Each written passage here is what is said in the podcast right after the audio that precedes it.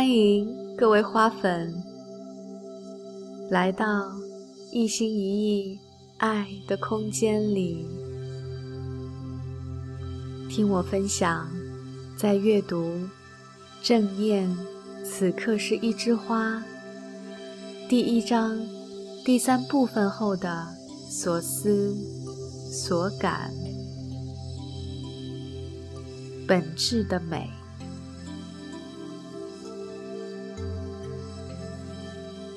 当我发现正念与花瓣化疗愈有千丝万缕关系的时候，就立刻对正念产生了无限的好奇，让我迫不及待地想对正念训练一探究竟。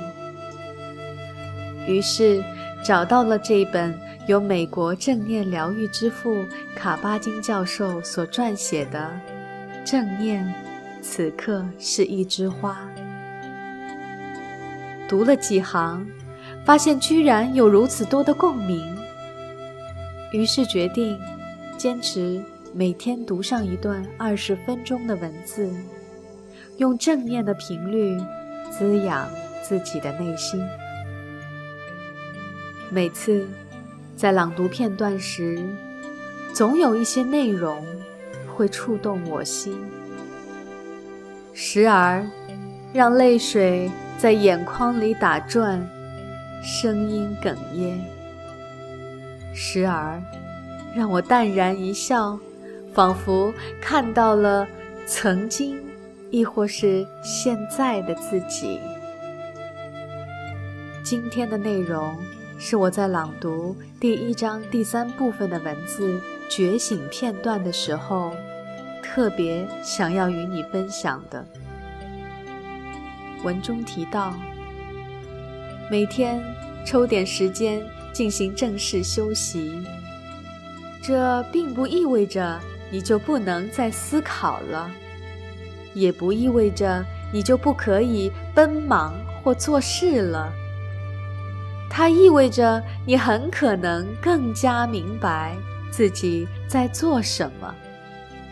因为你曾驻足停顿过，观察过，倾听过，了解过。要做到这一点，切实可行的办法就是抽身自己于时空之外，审视自己是如何观察他人的，问问自己看到的究竟是他们本人。还是你自己在脑海中对他们的设想。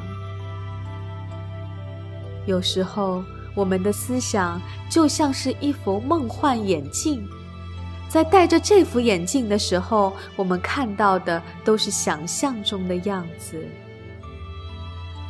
虽然想象中的一切也都会变化。会使我们看到的幻象显得更加生动真实，但它仍旧不过是个令我们沉迷在其中的梦幻而已。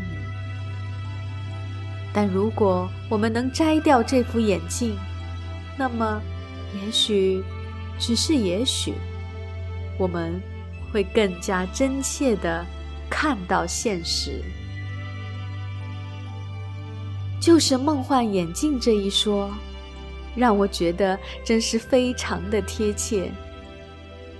关于这一点，让我有深刻感悟的是，我在学习素描的过程中，的的确确体会了一把这种戴梦幻眼镜的观察法。在我绘制石膏几何体的时候，梦幻眼镜的体验出现端倪，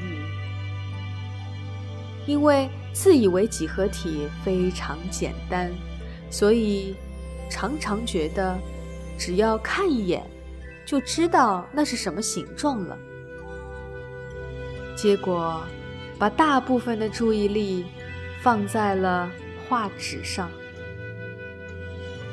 最终你看到的不是画胖了，就是画高了；不是错位了，就是比例失调了。这些问题出现后，警醒了我。思索过后，才真正意识到，原来看似简单的几何体素描，其实也在告诉我一个人生的道理，告诉我怎么样才能够让我化繁为简，把脑袋里的各种虚幻印象全部抛掉。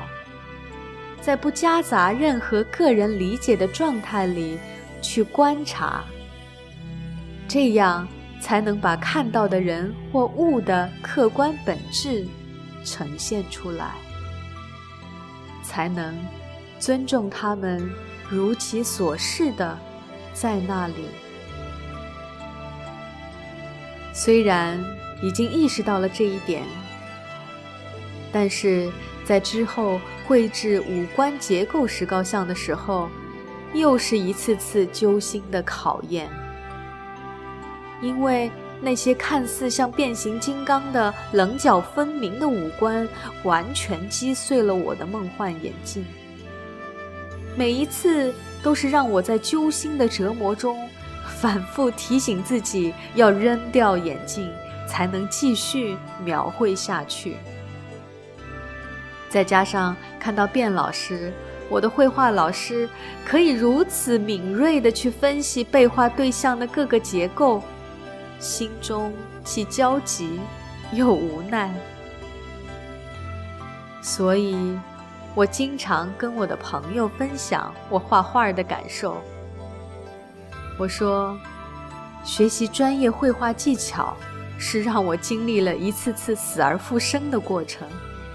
死去的那个是在还未开始就已经幻想完美画面的我，越幻想就越痛苦，几乎将我想要画画的心摧毁。而在痛苦过后复生的那个，则是尊重事物客观本质，不带任何评判标准的我。就这样，一次一次的死去，一次一次的复生，一直到开始画接近真实的五官、四肢和人物石膏像的时候，才发现自己的梦幻眼镜终于不见了。画出来的作品似乎有了神韵，有了生气。老师也高兴地说：“哎，感觉……”突然开窍了。其实，我知道自己开窍的源头在哪里，就是我丢掉了那副梦幻眼镜。当我真正可以丢掉这个梦幻眼镜去画素描的时候，才发现，原来只要注意力都放在被画对象上。客观的去呈现，绘制无彩色的素描，也可以是一种让我享受当下的过程。这种无色彩的绘画呈现，居然也能让我悟到这些，真是觉得每个人所经历的每一种体验本身就是一种修炼，只是每个人悟到的内容各不相同。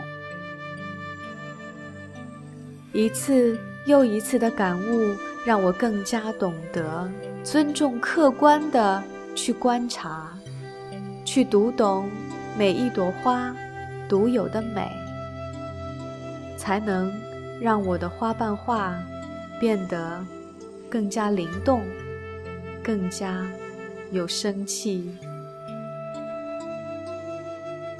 这些领悟。